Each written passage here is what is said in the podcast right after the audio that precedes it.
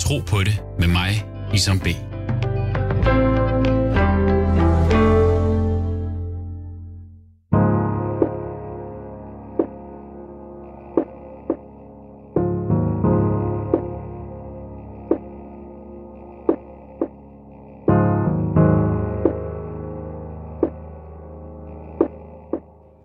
Mit navn er Isam. Jeg er mange ting. Søn, ægtemand, bror, ven, far, højskolesangbogsdebutant, og jeg er troende, troende muslim. Jeg tror på Gud. Hvad tror du? Højskolesangbogen er for mig en bog, som repræsenterer vores nations historie ud fra digter og sangskrivers levnede liv. Jeg tror på, at samfundet inspirerer sangen. For os, der har fundet sammen gennem tiderne, er højskolesangbogen et vidnesbyrd på vores eksistens, kærlighed og menneskesyn. Min gæst i dag er sangskriveren Søs Bjerre. Vi var begge med i Melodikampriet 2020, hvor vi spillede for ingen mennesker end Gud. Jeg sang om racismen, hun sang om klimaet, og hun bidrager med helt to nye sange til den nye højskolesangbog, mens jeg kun bidrager med sølle en. Vi taler tro og højskolesangbogen. Du lytter til Tro på det med Isam B.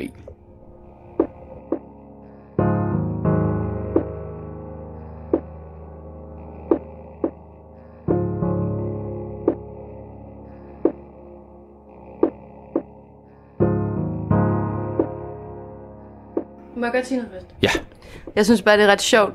Nu så lavede du lige din intro lige før, som jeg sad og lyttede til. Og grunden til, at vi sidder her lige nu, det er jo fordi, at vi to sad og endte med at have en sindssygt dyb samtale om eksistens og Gud og øh, alting på klapsæderne inde i Royal Arena, hvor at der ikke var andre end os og de andre deltagere i Melodi. Det synes jeg bare er et spøjs sted at have sådan en samtale, men det gav totalt god mening. Og jeg er meget glad for, at vi havde den samtale, fordi nu så vi jo her. Det synes jeg bare godt lige, at lytterne kunne få med, at øh, det var der, det startede. det er rigtigt. Det er rigtigt. Og så kom det med højskolesangbogen bagefter jo. Og så kom det, og vi på den måde går vi ind og ud af hinandens liv. øhm, jamen fortæl mig lidt, hvad betyder den bog for dig, og hvad har den betydet for dit liv? Altså, højskolesangbogen og sangbøger generelt har betydet meget for mig. Min far arbejder jo på Willem Hansen Musikforlag, som udgiver ikke højskolesangbogen, men en masse andre sangbøger. Eller det vil sige, det gør de jo så faktisk nu, fordi de er blevet købt af Hal Leonard, whatever. Det er kedelige øh, ting. Men jeg er vokset op med sangbøger, jeg er vokset op med musik, og det med at synge sammen. Jeg har altid sunget i kor, og jeg har altid elsket fællessang. Og da jeg var yngre, var det jo på en meget ubevidst måde. Der er det jo bare følelsen af, at sådan, wow, der sker et eller andet, når vi synger sammen. Og man kan jo godt se, at man glemmer mange af de problemer, man måske måtte have. Eller sådan, det kan godt være, at man synger i skolen. Vi havde også morgensang i skolen. Ved du? Ja, Har du gået i folkeskole? jeg har gået i privatskole. Okay. Så vi sang morgensang, og der kan man jo godt mærke det der med, at det gør, at man synes, at Karina var irriterende i dag, men når man så står og synger ved siden af hende, så glemmer man det. Så den følelse har ligesom siddet i mig, siden jeg var barn. Og så har jeg jo så dykket meget længere ned i fællesang i de senere år. Altså jeg har jo ikke udgivet noget kommersiel musik de sidste fem år faktisk, fordi jeg har koncentreret mig om at skrive salmer og fællessang. Mm. Så det at få en sang med i højskolesangbogen er for mig det ypperste, man kan opnå som sangskriver. Og i virkeligheden føler jeg, at jeg godt kigger på pension nu, hvor det lykkedes. Det minder mig faktisk om, kan du huske, vi lavede et program på øh, øh, aftenshowet på DR, og der var vi inde i forhold til noget med højskolesangbogen. Jeg kan ikke huske, om det var, og hvad hedder det, Philip Faber var også med. Nå ja. Ja, og der kan jeg huske, du sagde nemlig, at det var noget af det mest ypperste, man som sangskriver kunne, du ved, den fjerde i hatten, at komme med i den bog. Og det ville du virkelig gerne, sagde du. Og der kan jeg huske, at jeg tænkte, okay, hvor meget vil du det, som? Uh, men du satte det lidt i perspektiv for mig der. Fandt ud af, hvor meget du ville det. Jamen, ved du hvad, prøv, jeg takkede jo nej tilbage i 2006, øh, eller jeg takkede ikke engang nej, jeg dukkede bare ikke op til den der writing camp, øh, hvor udvalget inviterer til, øh, til, til writing session, ikke? Ja. Øh, så der ville jeg det tydeligvis ikke. øh, men, øh, men senere hen, et større kendskab til bogen og, og sangene, og også bare det her med, hvad, hvad, hvad øh, sangenes indhold, øh, identitet og øh, historie, der kan jeg jo godt se værdien i at, at komme med øh, som sangskriver. Så er det jo også på et, et hold af rigtig mange dygtige sangskrivere, man kommer ind med der. Men øh, hvad for Jeg har en... jo ikke engang, jeg, har, jeg har jo ikke været med på nogen af de der camps. Og det var ikke, fordi jeg ikke ville, det var bare, fordi jeg ikke kunne. Så jeg takker bare øh, Ja. for, at der så alligevel er kommet nogle af mine sange med. Ja, ja. Hvad hedder det? Um, tro er jo også noget, som betyder, uh, som, har, som spiller en rolle i højskolesangbogen. Og nu siger du, du har skrevet salmer. Um, Det kalder jeg dem jo. det kalder du dem, ja, Men præcis. i den, for eksempel i, øh, hvad er det egentlig, den hedder, den nye kirkesangbog, hvor jeg har nogle sange med i, der går de under kategorien sange og ikke salmer. Okay. Fordi hvis det skal være en salme, så skal man sige Gud, eller Jesus, eller Helligånden, eller et eller andet i den, i den sammenhæng. Men for mig at se, jeg kalder dem jo salmer. Det kommer fra et projekt, jeg lavede øh, for nogle år siden, som jeg kaldte 12 salmer til det moderne menneske.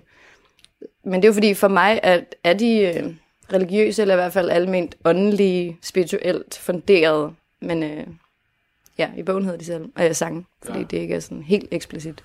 Ah, okay. Uh, det er sjovt, fordi der var, der var en, der spurgte mig om, om, øh, om ramadan i København er en muslimsk sang. Øh, og der var jeg sådan lidt, jamen, i, i den islamiske kultur er der også tradition for de, for de muslimske sange. Altså, og de, øh, der findes forskellige genrer der, som er både viser og hymner og dernede af. Og der er det jo også der, hvor man er mere, som du siger, du nævner Gud, du nævner profeten, eller profeterne, Guds fred være med dem alle. Du nævner nogle specifikke ting, som gør, at det går hen og bliver mere religiøst. Øh, hvor ramadan i København, altså, selvfølgelig har den det muslimske, men den har også det danske, og den har det københavnske, og den har, du ved, alle de hatte, man nu har på som menneske, som, som jeg gør en enorm stor dyd ud af uh, at få frem, fordi uh, og lige en hilsen til, de- til, til de skribenter, der har været med, og Anders Grejs og Nana Jacobi og Øskan. Um, men det der med, hvordan fungerer det i hverdag som menneske? Hvor er troen henne der? Det synes jeg har været, altså kan være svært at sætte ord på. Din hverdagstro, hvordan er den inspireret til dine salmer, skråstreg, sang? Men det har du fuldstændig ret i. Det er jo svært at sætte ord på, og det tror jeg også hænger sammen med, at det er noget, vi snakker meget lidt om i det moderne samfund. Ikke? Det er også derfor, det er dejligt, at du laver sådan en her podcast, så vi kan snakke lidt mere om mm. det, fordi jeg har lyst til at snakke om det hele tiden. Men det er jo sådan lidt, øh, eller det er jo meget forskelligt, ikke?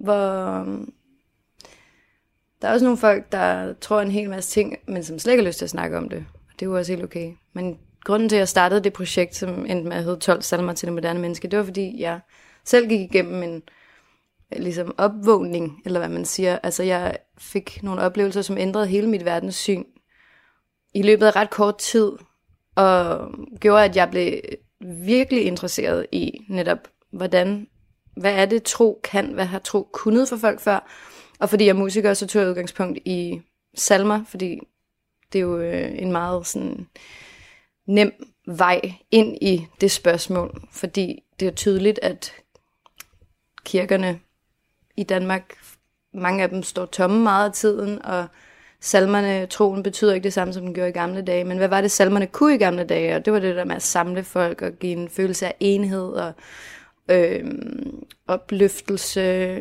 lidt mere sådan, ja, sjælelindring, eller fordi, ja, det var bare tydeligt for mig, at der er rigtig mange mennesker dem, jeg kender, og også dem, jeg ikke kender, som faktisk har det ret dårligt ret meget af tiden. Det moderne menneske, synes jeg, i hvert fald i en vis udstrækning, mangler et eller andet, virker det som om. Der, hvor troen var i gamle dage. Ikke? Og det var det, jeg synes var interessant at udforske, og så begyndte jeg at mødes med nogle forskellige folk, som så verden på en anden måde end mig. Og se, om man kunne finde inspiration til... Også fordi, øh, det var også derfor, jeg ikke valgte at synge direkte om Gud, eller nogen, bruge nogle af de der ord, som ofte skiller os ad. Ikke? Jeg havde bare sådan en følelse af, at der er noget underliggende, som samler os. Og hvis vi begynder at kalde det alle mulige forskellige navne, så risikerer vi, at vi bliver uvenner, eller sådan, at vi ikke er enige, fordi det er så lavet ord. Mm. Så derfor er der ikke så mange af de ord med i de sange, jeg har skrevet. Jeg har ligesom prøvet, i stedet for bare at spille på nogle af de toner, vi alle sammen har i vores sjæl, og som vi altså kan genkende. Giv mig et eksempel på et ord, som du mener er, er lavet med det her, som ligesom kan, kan skræmme folk væk fra, fra troen. Gud. altså, det er jo very simple. Jeg kender så mange mennesker, som tror på alt muligt, eller de har en følelse af, at der er noget, og der er noget, der er større end dem selv. Det er ofte noget, folk ikke bliver så skræmt over. Mm. Noget, der er større end mig selv. Det kan de fleste godt genkende. Men hvis man begynder at sige Gud, så er de sådan, ej, ej, ej, jeg tror ikke på Gud. Ej, okay. Og jeg er selv vokset op i en familie, hvor uh, alle har i virkeligheden altid haft den følelse af, at sådan, tro er sådan en krykke, som svage mennesker skal bruge, mm. og det har vi ikke brug for i vores familie. Mm. Og øh, sådan, altså, det vil, man ville være blevet latterliggjort, hvis man var begyndt at snakke om Gud mm. i, mit, i mit barndomshjem. Og det bliver man faktisk stadigvæk. Altså sådan, mine forældre kalder jo min tro for mine okulte idéer. Men det er jo bare accepteret. Man skal jo ikke øh, opdrage på øh, andre mennesker, og øh, jeg er jo bare glad sådan som jeg har det nu. Men øhm, jeg siger selv alt muligt. Jeg siger også Gud. Og jeg siger, altså fordi, det er jo en proces, man kommer igennem med sig selv, ikke? Gik du i kirke som lille? Nej. jo, det gjorde jeg så, fordi jeg var spejder. Så spejderne holdt til en kirke, så der var jeg. Men det var jo først i mit voksne liv, at jeg overhovedet begyndte at tænke over, om der kunne være noget andet mellem himmel og jord end ja. luft. Fordi mine forældre ja. havde sagt til mig, da jeg var helt lille, når du dør, så bliver du til jord, og så er alt slut. Og så fik jeg bare sådan galopperende dødsangst. Jeg blev så sindssygt bange. Jeg tænkte bare, hvad er meningen med livet, hvis man bare alligevel lige pludselig dør og bliver til jord? Og så er alt væk. Alt, hvad man nogensinde har kendt. Mm. Jeg havde sådan en oplevelse, da jeg var ret lille, hvor jeg kan huske det der med at kigge på folk på gaden, og så det gik op for mig sådan, gud, deres liv er jo lige så stort som mit. De har lige så mange tanker og følelser og venner og familie, og måske har de et kæledyr, og hvad hedder de, og hvor kommer de fra?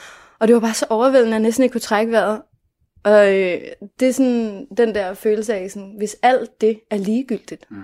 hvad er så meningen? Mm. Og så tror jeg bare, at jeg levede som, altså fra, jeg ved ikke, hvad jeg har været der, 8-9 år eller sådan noget, så tror jeg bare, jeg levede indtil jeg, jeg blev voksen, med den der følelse af, sådan, når alt er jo i bund og grund ligegyldigt, og du dør og bliver til jord en dag, så ja, jeg må bare prøve at styre min angst, og så komme igennem den her bane, og så den slut lige pludselig. Men det er jo bare vildt deprimerende. Det er... Øh... Jeg er jo lige kommet fra noget øh, Godmorgen TV. Øh, mm. Ja, øh, var inde og jeg var med til øh, at hylde øh, Michael Bunde, øh, Bundesen, mm. som Shubidur forsanger, du ved. Som, og det siger jeg, fordi at jeg er ikke den store Shubidur ekspert men øh, jeg fandt en ret smuk sang, som, øh, som han har skrevet, som hedder Stjernefart, og som handler nemlig om, øh, at der er mere til livet, øh, til døden, end bare det her mm. øh, sorte hul, øh, og vi bliver til jord. øh, og, og den måde, han, han skriver teksten på, øh, det er så københavner. Altså, han er så Øh, Øh, han bliver ved med sådan at køre det som en mantra, at det er så stjerneklart, øh, at der kommer til at være den her stjernefart øh, efter, øh, når vi går bort. Så æret være hans minde, den vil jeg lige smide ind. Øh, men så troen har ikke betydet, har ikke fyldt særlig meget i, øh, i din barndom, ungdom. Altså den har været no-go, kan man sige. Og her med, at den, den ikke var tilladt, så fyldte den jo på sin vis mere, end den ville have gjort, hvis den havde været tilladt. Fordi da jeg var lille, var jeg også igennem sådan en fase, hvor at jeg bad aftenbøn hver aften til vor herre. Og øh, det måtte mine forældre jo ikke vide, fordi så ville de jo sikkert skære hånden af mig. Eller, I hvert fald som minimum synes jeg var idiot. Ikke? Men så har der alligevel været et eller andet inde i mig, som havde lyst til at provokere dem, fordi jeg kan huske, at jeg skrev den ned en gang. Min aftenbøn, som altid startede på den samme måde. som var... Øh, Kære herre, jeg takker for alt, hvad du har givet mig. Undskylder alt, hvad jeg har gjort forkert. Velsign alle sovdyr, dyr, mennesker og planter på hele jorden. Mm. Det var ligesom starten, ikke? Og så kunne man improvisere derfra. Mm. Og så sluttede det med armen. Men så skrev jeg det der ned og lagde det på et stykke papir på mit værelse, sådan lidt inde under min seng, sådan så at det ville se ud, som om det var tilfældigt. Men jeg håbede lidt, de ville finde det. Og jeg ved ikke rigtig, hvorfor, fordi altså, jeg vidste jo godt, de ikke ville kunne lide det, men jeg havde måske bare en eller anden lyst til at provokere, eller have en samtale om det. Men det skete ikke. Altså, de har helt sikkert set det, men de har bare valgt at ignorere det væk. Der uh, jo noget, ja, ja, men på en mærkelig måde, ikke? Ja, ja, ja. Um,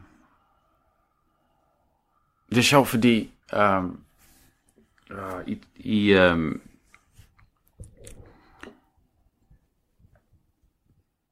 der er noget enormt åndeligt omkring det at vågne, og det at lægge sig til at sove. Og, øh, og vi har også en bøn. Jeg har også en bøn, jeg, jeg, jeg læser øh, som det første, når jeg åbner mine øjne. Øh, og det er altid noget med at takke Gud, mm. for at man har fået en ny dag. Mm. Og en reminder om, at til ham skal man tilbage. Øh, og, øh, og på samme måde, når man, når man, øh, når man lægger sig til at sove, øh, det der med at huske, hvor herre, Øhm, det gør noget ved ens bevidsthed. Og der tænker jeg også taknemmelighed, ens gudsbevidsthed, taknemmelighed. Øhm, og så også det, det, det åndelige øjeblikke. Ikke? Altså så i løbet af en dag, hvor vi løber, og skal nå det hele, øh, hente, aflevere, eller de her momenter, fornemmer, når jeg tænker tilbage med alle de mennesker, jeg har talt, øh, så er det noget, vi alle sammen har til fælles, det her med at lukke vores øjne, og så åbne dem igen. Øh, der var også en, der sagde, hvad er det første, du tænker på, når du åbner dine øjne? Mm. Det, det, det, jo, det er jo sådan, det må være dit liv. Det er det, der betyder noget for dig. Uh, og der mener jeg, at troen er en, det er sådan en øvelse i at jamen, minde sig selv om den her stjernefart, du skal på. Altså, øh, og samle på alle de, hvad skal man sige, øh, lys og, og, og smukke øh, handlinger og øh, inspirationer, man nu kan, kan samle til at fodre sjælen. Jeg endte også med at have en meget lang, dyb samtale med en taxichauffør, der kørte mig et sted hen i lørdags. Han var også muslim, og vi endte med at snakke sindssygt meget om døden. Og øh, han blev bare så glad for, at der var nogen, der gad snakke om det. og, sådan, ja, og jeg blev også glad for, at der var nogen, der gad snakke om det. Han blev så glad, at han blev nødt til at kramme mig, da vi sagde farvel, hvilket var sådan ikke rigtig mening i de her coronatider, at man skal kramme sin taxichauffør. Men det gjorde jeg altså, fordi ja. det var virkelig dejligt. Men det er jo bare det der med, at altså jeg husker på, at vi skal dø hver dag nu. Jeg tænker på døden rigtig, rigtig ofte. Netop fordi den giver livet perspektiv. Mm. Altså hvor før i tiden, og det var også en af de ting, der gjorde, at jeg ligesom vågnede op til en anden virkelighed, var, at jeg på et tidspunkt havde sindssygt meget angst. Øhm, altså sådan helt øh, bare sådan eksistentiel angst. Og så kan jeg huske, at jeg spurgte min far, sådan, eller jeg sagde bare til min far, jeg er også så bange for at dø, far. Og så siger han, det er vi alle sammen. Vi prøver bare at lade være at tænke på det hele tiden. Mm. Og så var der sådan en prøv, så gik op for mig, sådan, jeg tænkte bare, det kan ikke være rigtigt. Det kan ikke være meningen med et menneskeliv, at vi skal gå rundt og være så bange for at dø hele tiden, men vi skal bare prøve at lade være at tænke på det. Mm. Og jeg tror, du har ret i det der med, at eller hvad vi tænker, når vi slår øjnene op om morgenen, og hvad vi vælger at tænke, før vi lukker om aftenen, betyder virkelig, virkelig meget. Mm. Men det er jo også en bevidsthedsproces, øh, fordi hvis du er et sted i dit liv, hvor du er sindssygt stresset, eller bange for ting, eller bekymret, så er det, du tænker på, når du slår øjnene op om morgenen, det er jo, øh, altså det er dit liv, men det er ikke på en øh, positiv note, vel? Og det er heller ikke fordi, at jeg går ind for sådan total positiv psykologi, at du skal kun tænke på gode ting, men det kan være meget gavnligt at finde ud af, hvad det er for nogle tanker, der dukker op i dit hoved, når du vågner om morgenen, og når du går i seng om aftenen, fordi det siger meget om netop, hvor du er i dit liv, og hvad det er, du giver din energi til. Og så fandt jeg jo også ud af det der med, i hele den her proces, at det er jo faktisk ikke tilfældigt, hvad det er for nogle tanker, der kommer ind i dit hoved. Du har en mulighed for selv at påvirke det i en hvilken som helst retning, du måtte ønske. Ikke? Og det ligger der en kæmpe stor magt i. Ja, ja. Øhm, lad os komme tilbage til bogen.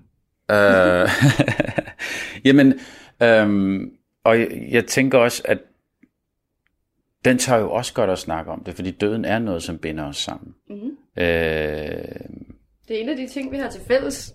Altså, ja. Og det er jo det, ja. vi mennesker nogle gange har virkelig svært ved at huske, er, hvor utrolig mange ting, vi har til fælles. Mm, mm. Vi fokuserer hele tiden på, hvor anderledes den anden er, eller sådan, åh, oh, jeg kan slet ikke uh, se eye to eye med den der person. Sådan, come on. Mm.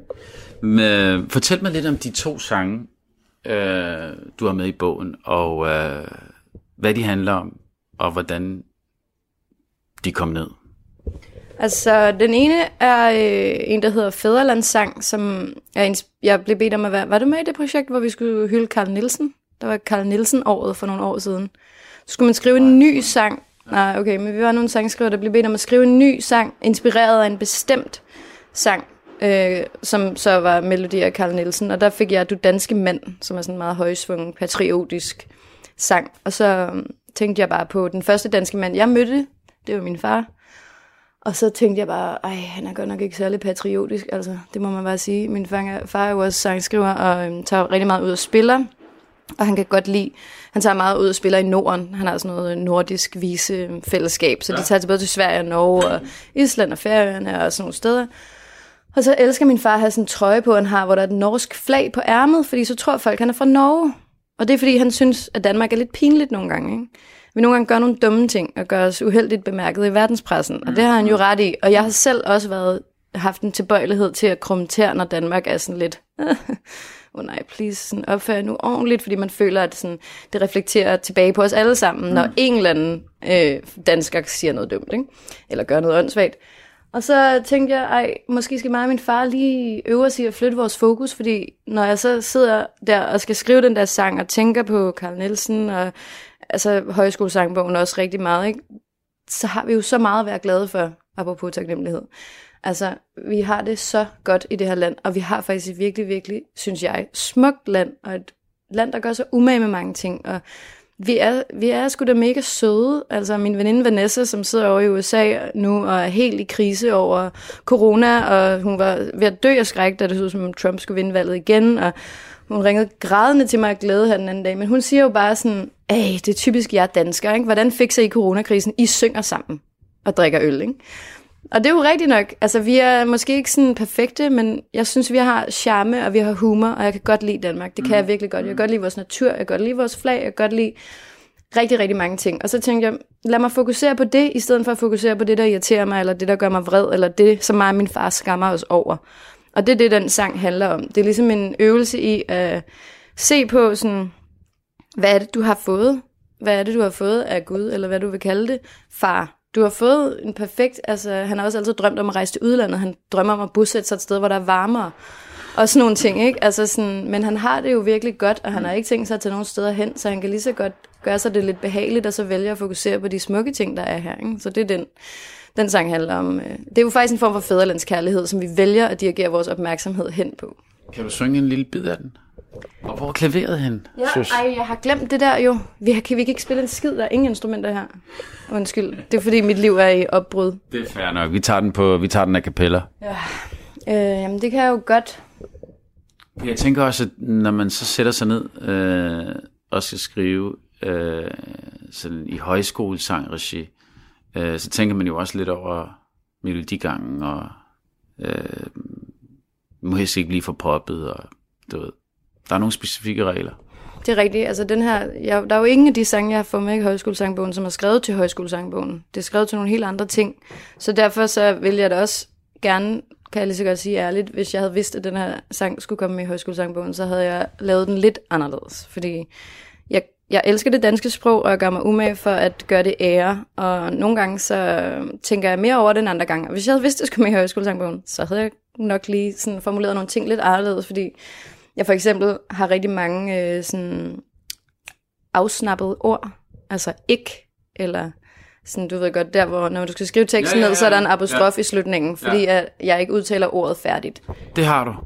Det er der rigtig meget af i den her sang, og det ville jeg nok ikke have gjort, hvis jeg vidste, det skulle med i højskolesangbogen. Men altså... Okay, nu er det, så, er det, så, er det, så er det fordi, du ikke vidste, altså så den er, ikke, den er skrevet i forhold til Carl Nielsen uh, Tribute, Den er bare skrevet til at blive uopført en enkelt gang i Odense med et symfoniorkester. Det var det, den skulle bruges til. Men du sendte den alligevel ind til udvalget? Nej, jeg har ikke sendt noget ind. Nogen steder hen. Der er nogen, der har hørt den og sendt den ind? Ja, jeg tror, at øh, min gode ven Michael Bøjsen har en finger med i spillet, fordi han har hørt den sang engang, hvor han var sådan, den der, den er virkelig god.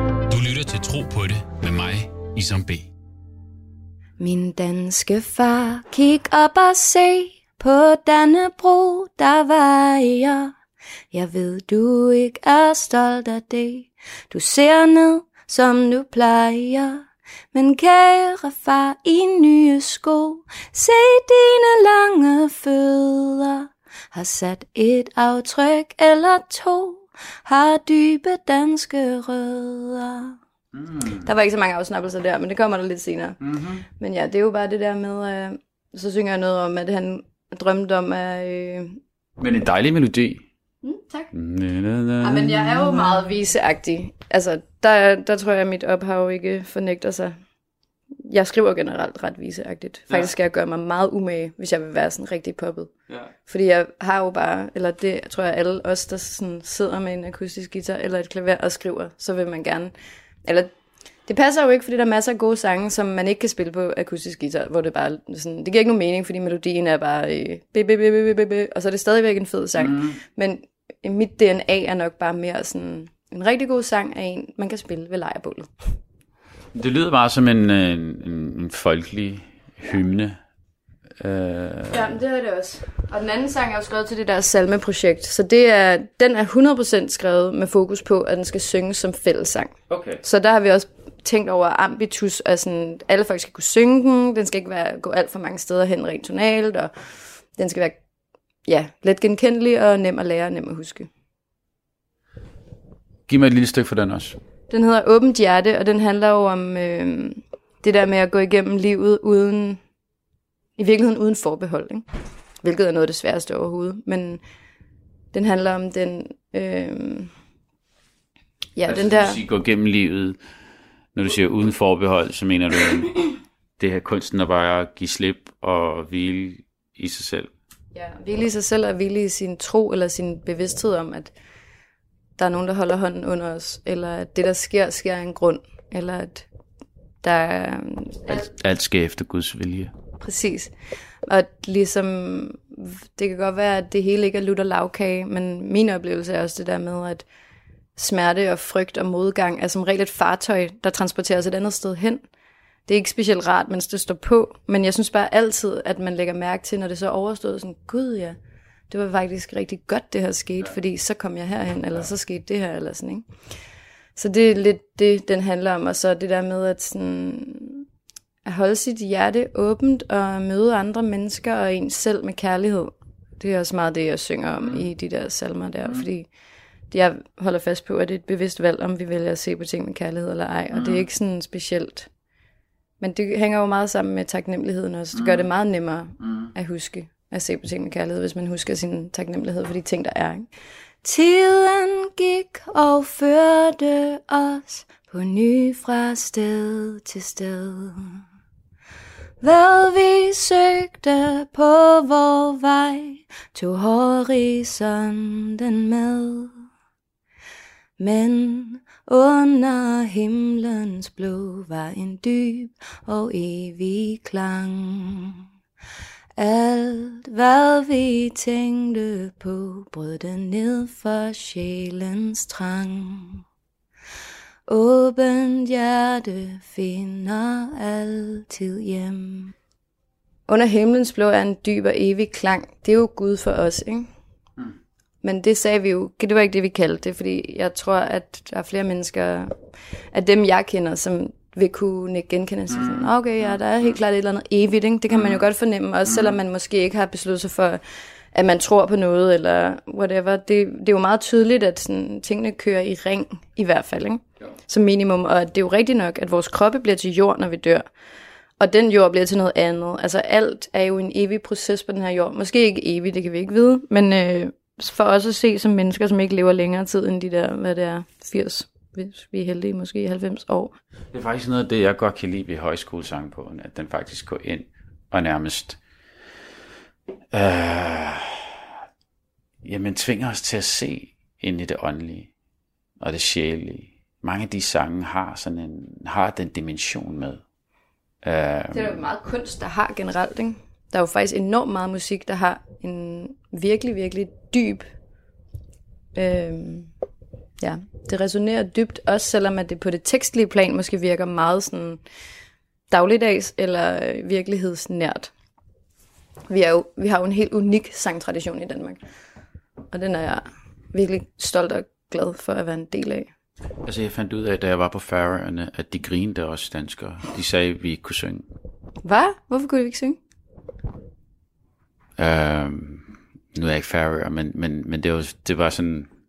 Synes de, vi sang dårligt? De synes, de, de, de, er, de er ikke imponeret. De er ikke imponeret. Jeg ved ikke, har du nogensinde været på Færøerne? øhm, Men der er det også med, det er jo også det der, det er jo ikke en konkurrence, altså nogle gange er det også bare dejligt at synge sammen, også selvom halvdelen af dem, der synger, ikke kan ramme en tone. ja. Det gør faktisk ikke den store forskel. Og jeg synes faktisk, det er vigtigt med morgensang, fordi jeg har mødt børn, som, som bliver helt forskrækket af at høre deres stemme. Ja, det er det. Altså, ja, og, tør, og slet ikke tør. Altså, og der, der må man bare gå varsomt til dem. Og ligesom, ja. Så starter vi med at viske. Altså. Mm. Og jeg, jeg, jeg mener seriøst, at der er noget, at det er sådan en sjælefuld øvelse, mm. som, som både inspirerer troen og øh, ja, men lige får det der touch med sit virkelige jeg. Uh, Altså stemmen betyder jo virkelig meget for ens livsoplevelse, og de mennesker, som er gået igennem livet med sådan en frygt for deres egen stemme, det kan du også se, jeg har ikke selv set det, men der har lige været sådan et DR-program, hvor øh, mennesker, der sådan, øh, slet ikke kunne sådan holde ud og tænke på overhovedet og begynde at synge, de kom igennem sådan en proces med sådan en sangcoach, hvor de endte med at skulle stå og sådan råbe af toget og sådan noget. Ikke? Fordi stemmen er jo altså, vores primære udtryksmiddel for det første. Vi bruger det til at snakke og kommunikere med andre mennesker. Men det med at synge, det handler jo om frekvenser.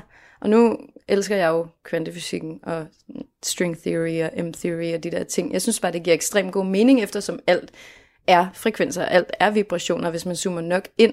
Så stemmen er jo ikke ligegyldig, den er jo sindssygt vigtig, og det er jo klart, at man føler sig ikke måske, eller sådan helt af sådan et øh, klichéord, men du, altså, det er en integreret del af din person, din stemme, og en vanvittig fed måde at udtrykke sig på, og jeg tror, at det er gavnligt for alle mennesker, i hvert fald at blive ven med deres stemme. Og det er ikke, fordi vi alle sammen skal synge skønsang, men bare det med at ture åbne munden, det er da virkelig vigtigt, og der tror jeg, at vores sangtradition hjælper os rigtig meget i Danmark. Mm. Um, hvad gør troen, din tro, for din sang? Man kan sige, det er interessant for mig at først være øh, blevet troende, eller hvad man vælger at kalde det, sent i mit liv, fordi alle de første sange, jeg har skrevet, der har jeg ikke haft nogen gudsbevidsthed overhovedet. Jeg har ikke haft nogen bevidsthed om en skid. jeg har bare været en robot. Nej, det passer ikke, men det er tæt på.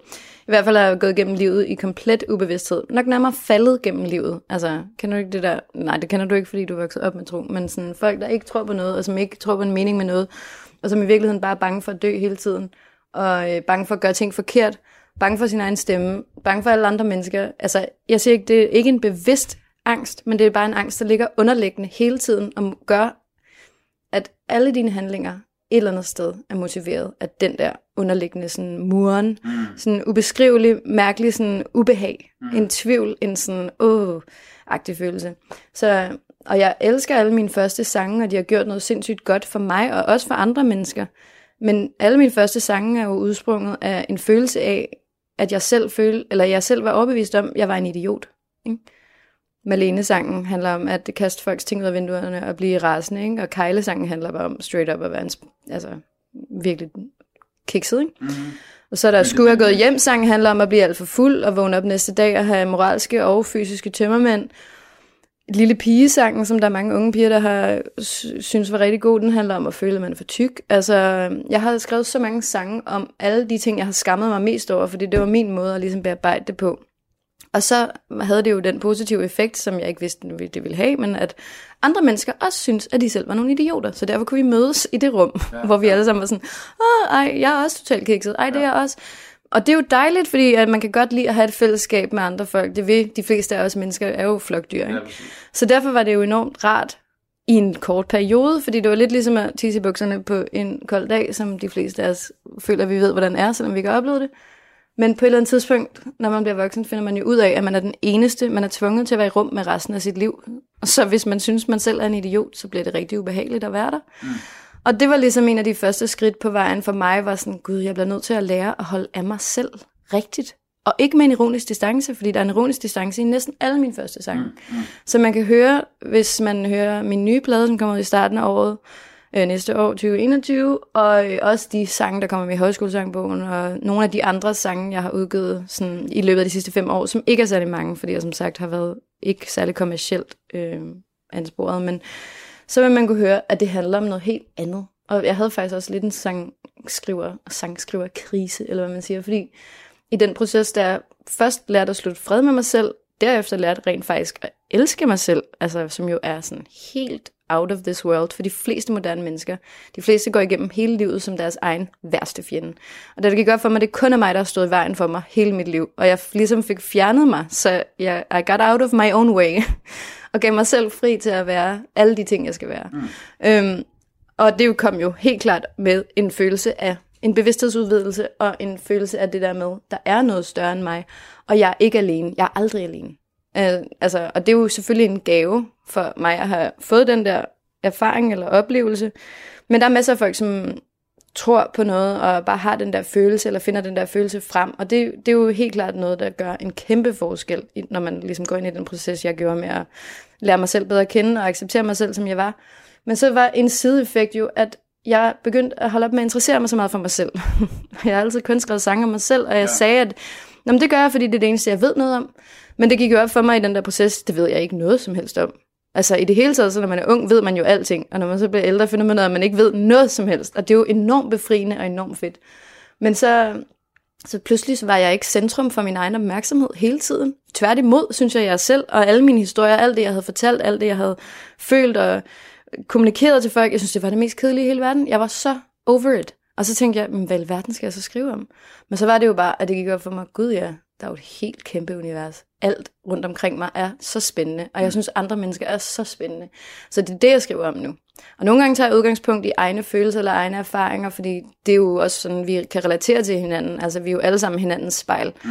Men min sangskrivning har helt klart åbnet sig altså 360 grader, i stedet for altid kun at være sådan ekstremt navlepillende, som det jo i virkeligheden har været før i tiden. Og det er jo også sindssygt meget litteratur og alt muligt, som også er 100% fokuseret på den person, der er afsenderens lille bitte verden.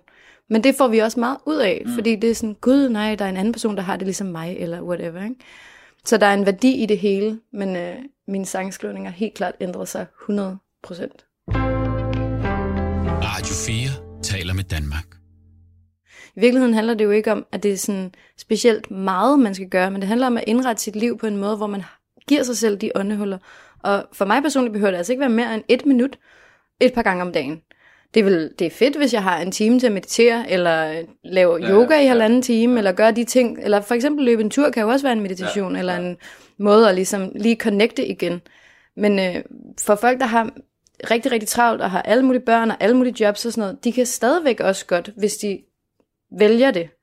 Altså det kan jo også bare være at gå ud på toilettet på sit arbejde, mm. og lige sådan trække vejret bevidst fire gange. Det må man gerne. Det kunne jo være, du skulle tisse. Mm. Altså, det er bare sådan, jeg har valgt at indrette mit liv, og sådan, jeg kan se, at fordi jeg ligesom også godt kan lide at snakke om det her, og deler det med mange mennesker, jeg kender, så begynder de også at gøre det. Og det gør jo bare, at du får en anden sjælero, du får en anden fred, fordi du netop får mulighed for at kontakte, og det er jo så, hvad du så vælger at kalde det. det mm. Nogle mennesker mm. vælger jo så bare at sige, kontakte dem selv, finde deres egen indre kerne, som jeg jo så mener er det samme. Men det er jo ligegyldigt, hvad vi ja, kalder ja, det. Ja. Det tror jeg bare har en enorm stor værdi i det her samfund, hvor alting går så stærkt. Mm. Um, jeg synes også, det er pudsigt at, øh, og bemærkelsesværdigt, at, at vi under pandemien har taget højskolesangbogen til os, som, som vi har. Altså, jeg apropos det her med at bruge sin stemme, og så også synge sammen. Mm. Øh, godt nok på afstand, eller hver for sig.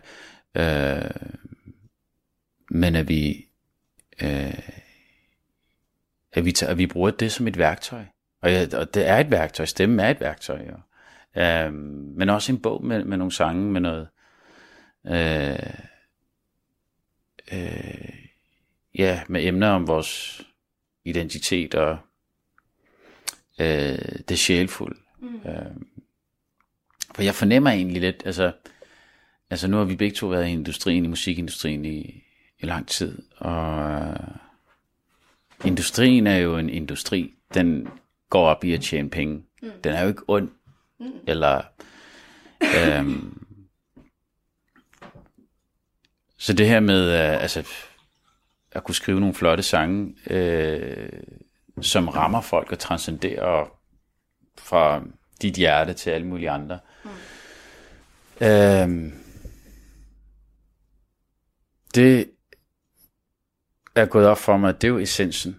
Øh, og ikke så meget det her med, at jamen, sex sælger, og vi skal alle sammen øh, helst ikke for meget dybde, helst ikke lade os dumb it down, som man siger, gør det så, så simpelt som muligt. Det tror jeg egentlig ikke på. Jeg tror på, at hvis man øh, kan skrive en ægte sang, så kan den sagtens øh, gøre sig, også på, også på øh, pop-hit-listerne.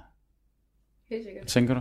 Ja, ja, 100 procent. Altså, jeg synes det er bare, det er genialt, når man tænker over det, at kunsten er, og musikken er, og øh, alle de her øh, kreative udtryksformer, vi som mennesker har adgang til. Det er jo ligegyldigt, om du laver en vase, eller skriver en sang, eller maler et billede, eller hvad det end er. Alt det, som rammer os et andet sted, end der, hvor øh, de almindelige ligesom, øh, ting er.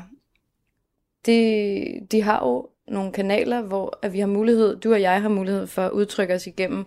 Og det kan godt være, at de kanaler, som du siger, er primært fokuseret på at tjene penge, og at der på overfladen ser ud til at være en, et dogme om netop, at du skal helst have bare bryster. Eller, altså, ikke så meget dig, men, men ja, altså, det er jo bare genialt, at der skal ikke særlig meget til, for at du kan twiste det. Der er masser af populær musik, som i virkeligheden er enormt dybt. Mm-hmm. Måske lægger man ikke mærke til det med det samme, men det resonerer, og, øh, og så er det jo bare, ja, det synes jeg bare er genialt indrettet jo. Det er, altså, jeg tænker jo også der, hvor, her hvor vi er lige nu, som dualitetens verden, at der bliver nødt til at være, her er der ligesom både godt og ondt, uanset hvad, og der, man er både glad og ked af det.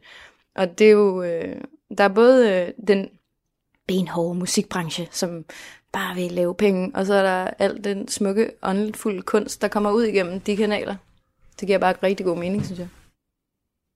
Tidligere i år, så var højskolesangbogen øh, på bestsellerlisten. Øh, sjovt nok under pandemien. Øh, hvorfor tror du, nogen har så ultra stærke holdninger til, hvilke sange, som bliver optaget? Og hvilke som ikke gør. Det er jo fordi, uh, det, det handler om danskheden. Og det er jo et uh, sprængfarligt ord, ikke? Fordi uh, det er vi ikke nødvendigvis enige om, hvad indebærer, mm. eller hvad indeholder det ord. Hvad er dansk, hvad er ikke dansk, ikke? Det kan vi jo diskutere herfra til evighed. Sikkert. Ikke det snakker meget. vi jo meget om herhjemme, kan ja. man sige. Ja, det er ikke noget, jeg snakker så meget om. No. Men øhm, jeg synes det bare, jeg elsker højskolesangbogen for at være horisontudvidende. Fordi øh, jeg tror jo på, at der ikke er noget, der ikke rummer det hele. Og jeg mm. tror ikke på, at der er nogen mennesker, der ikke rummer alle facetter. Der er nogen, der vælger at fokusere på noget, og der er nogen, der vælger at undertrykke noget andet. Helt klart også. Øhm, og vi, der er mange mennesker, der kan blive meget stridslystne. Øhm, men jeg tror, det er en proces, og jeg tror, at vi bevæger os i den rigtige retning. Det vælger jeg at tro på. Og jeg tror på, at vi vil ende med at være et sted, hvor vi ikke behøver at skændes om, hvad der er mm. dansk og hvad der ikke er dansk. Mm. Jeg tror også, det er et, øh, et spørgsmål om øh, både øh, tilvænding og kendskab. Øh, det her med at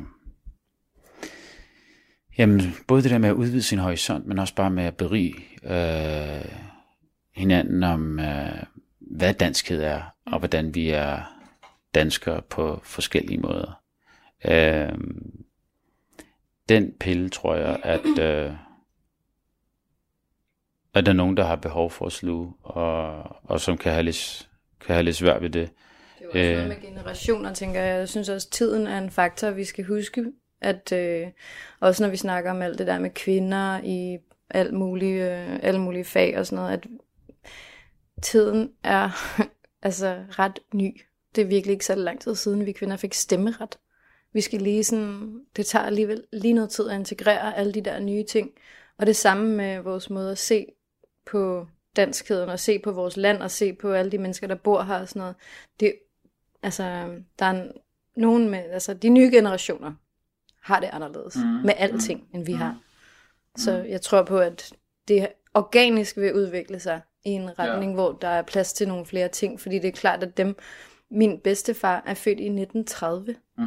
Altså, prøv at overveje, hvad den mand har oplevet i sit liv. Jeg kan godt forstå, altså han er overhovedet ikke racist eller noget som helst, han er faktisk enormt åbensindet, og han ved sindssygt meget, han holder sig opdateret på alt i hele verden, altså hele verdenssituationen, læser alle forskellige slags aviser. Den er meget, meget lidt fordømmende faktisk, men det, vil, altså, det undrer mig ikke, at han har lidt svært ved at følge med lige nu. Altså, manden har også fået en iPad. Det er jo helt sindssygt, hvad, man, altså, hvad de har skulle tage stilling til fra 2. verdenskrig og op igennem. Altså, det er jo, det er jo mind-boggling for os. Jeg tror også, udvalgets øh, store udfordring har været at gøre den nutidig, og gøre bogen nutidig. Og det, jeg tror, det er der, hvor, at, øh, som du snakker om, at den gamle generation kan måske have lidt svært ved at følge med der. Øh, fordi at der er så stærke følelser tilknyttet til den mm. bog. Øh, jeg ved, at 40% af sangene i højskolesangbogen er religiøse. Med et kristen værdisæt. Cirka en tredjedel har fædrelandet som tema. Og det bidrager du jo også med nu her. Ja. Øh, sådan i forhold til hvor aktuelt er det i dag? Hvad kan, det, hvad kan bogen bruges til et samfund, hvor andre værdier og tankesæt fylder mere og mere? Du ved, det er ikke Gud, konge og fædreland. Øhm, men øhm, så kritikken har jo også været der med, at man bare skal fuldstændig glemme bogen, fordi den er forældet og ligefrem diskriminerende på nogle punkter. Mm. Skal den gøres mere nutidig?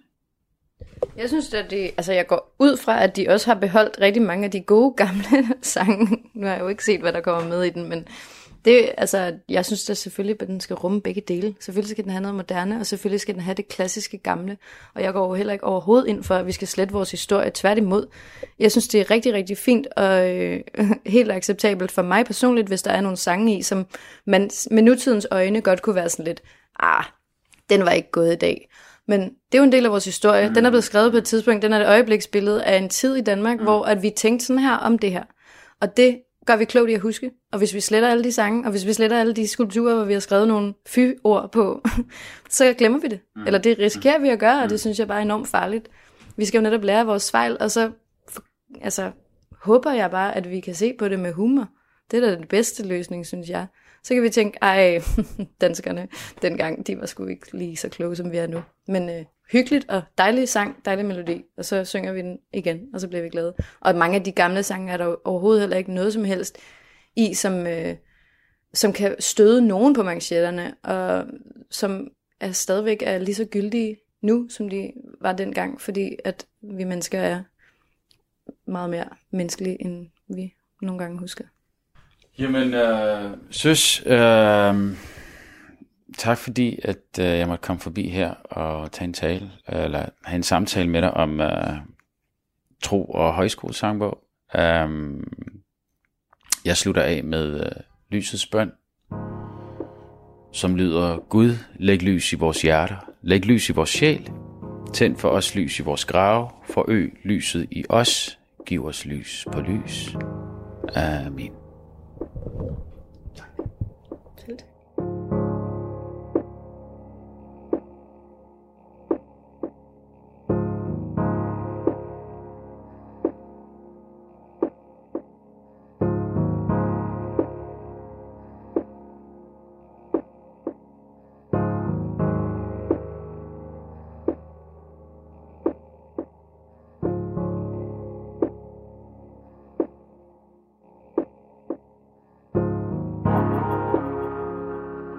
Du har lyttet til Tro på det på Radio 4. Mit navn er Isam B. Min gæst i dag har været sanger og sangskriver Søs Bjerre. Har du kommentar eller idéer til programmet, så skriv til trosnabelagradio4.dk. Du kan også finde programmet som podcast på radio4.dk. Jeg er tilbage igen på næste søndag kl. 12.10 med en ny samtale, hvor jeg går tæt på troen og leder efter det, vi har til fælles.